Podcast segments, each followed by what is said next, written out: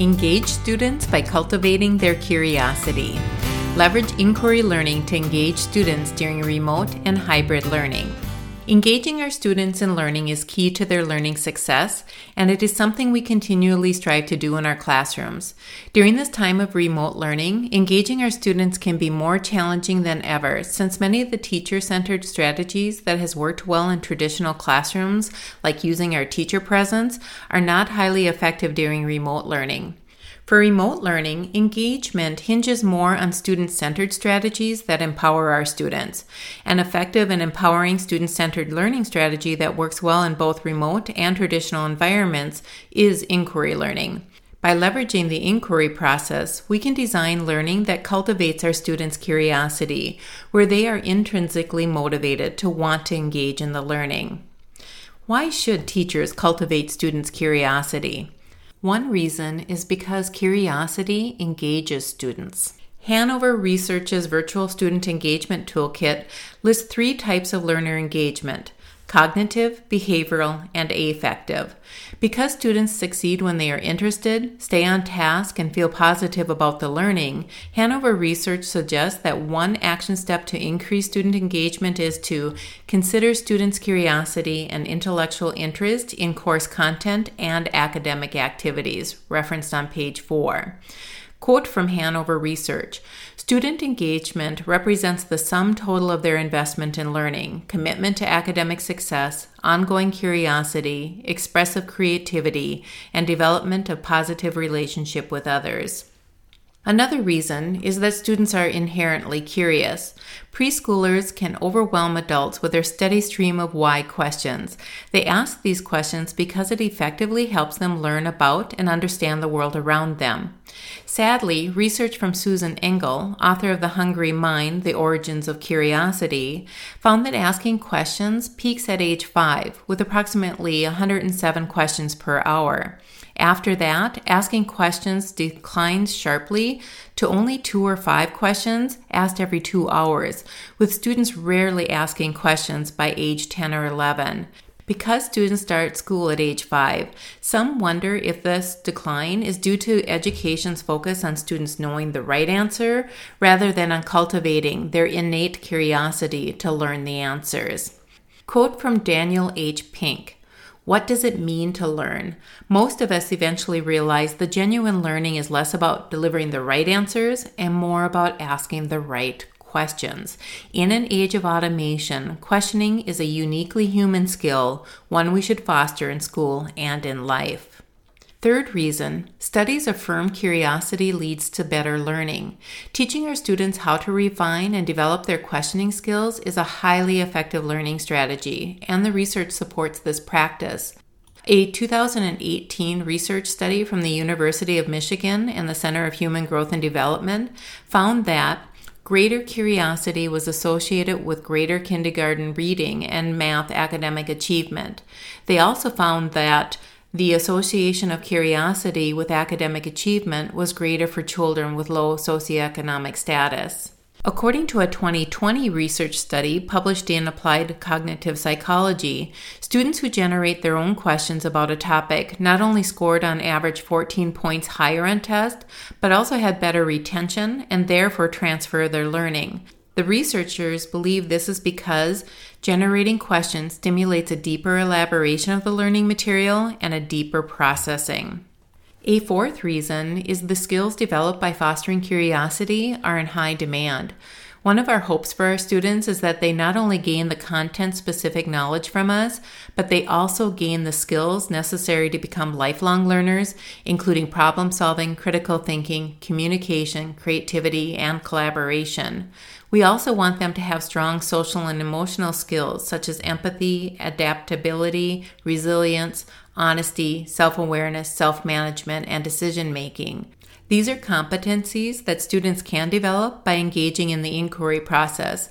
By helping them develop these skills, we set our students up for success both personally and professionally, as these are the same proficiencies that are in high demand for today's workforce and are projected to grow in demand even more in the future. Several studies call attention to the benefits and rationale for developing competencies in these areas.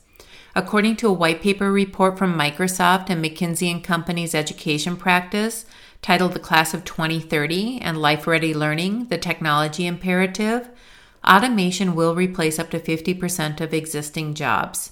In their words, the fastest growing occupations will require higher level cognitive skills in the areas of problem solving, critical thinking, and creativity, and 30 to 40% of jobs will require explicit social and emotional skills.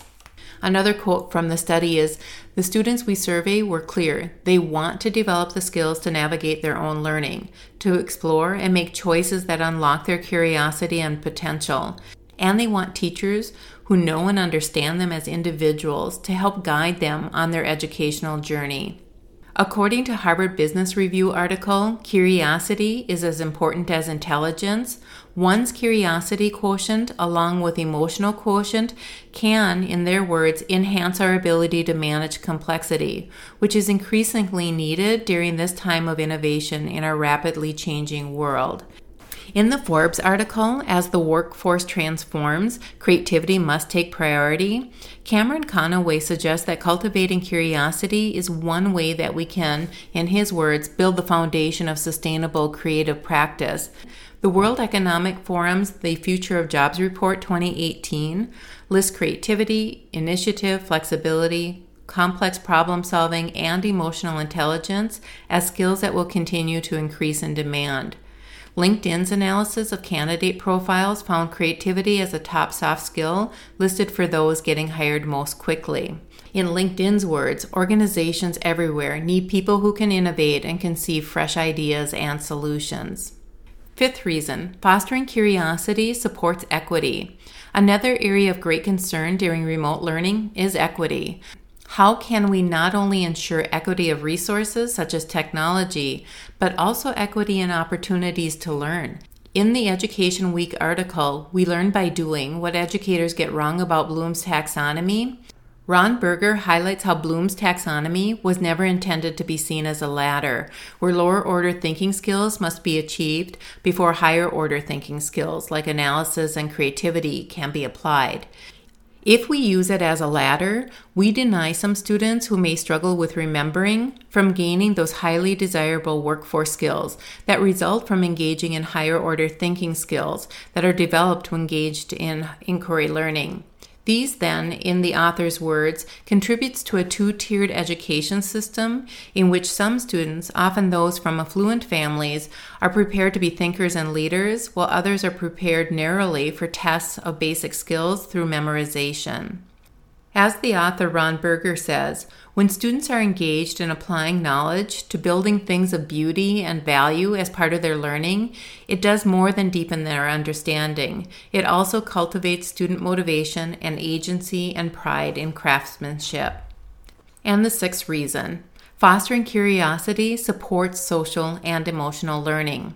According to the Collaborative for Academic, Social, and Emotional Learning, some ways in which schools can integrate SEL into instructional practices are by having students contribute to their learning, collaborate in their learning, and be problem solvers and decision makers. All of these practices can be supported via inquiry learning. The University of Minnesota Medical School professor Anne Gearity, PhD, works with schools and counseling students and is seeing firsthand the impact that remote learning is having on mental health.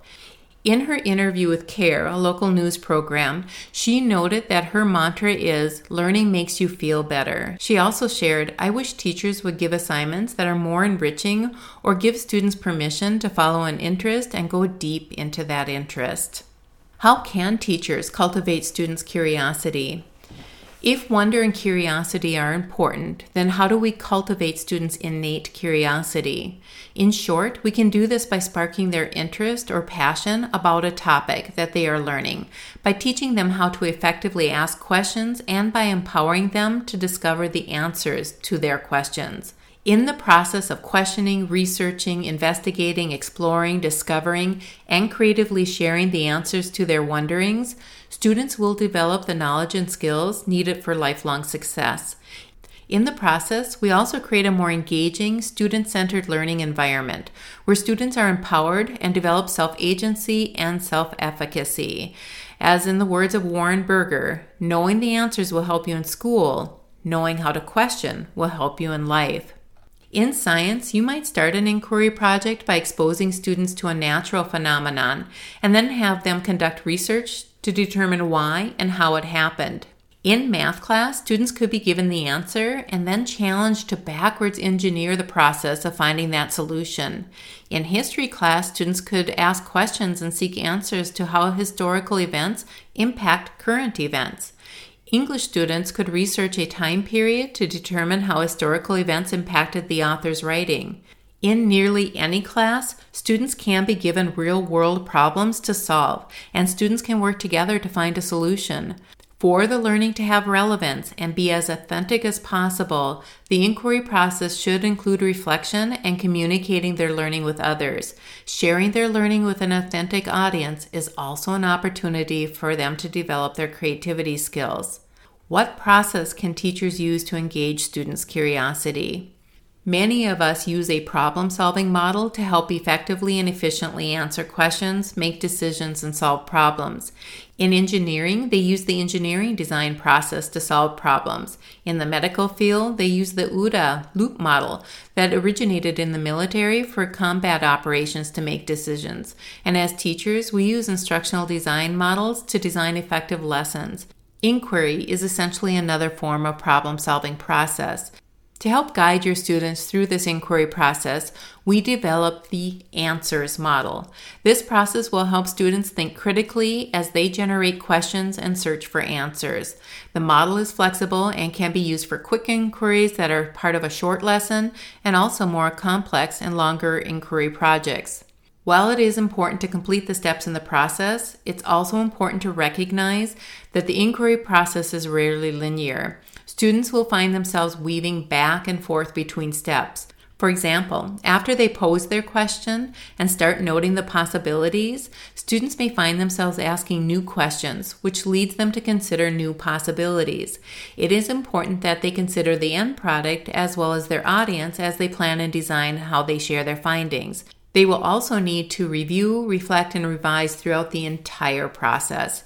You may use and share this Searching for Answers inquiry process poster to help guide your students through these steps. In the poster, they're walking through seven steps for the acronym ANSWERS. A is to ask questions by defining the problem, task, or situation and identifying and posing the essential question. For N, they're noting the possibilities by hypothesizing possible answers, outcomes, and solutions, and identifying, locating resources, methods, and materials. For S, they're searching and seeking information by planning and using search strategies, methods, and resources, and investigating, experimenting, exploring, and or observing. For W, they weave the information together by critically reading, listening, and or viewing and observing, by taking notes, recording findings, and organizing the information.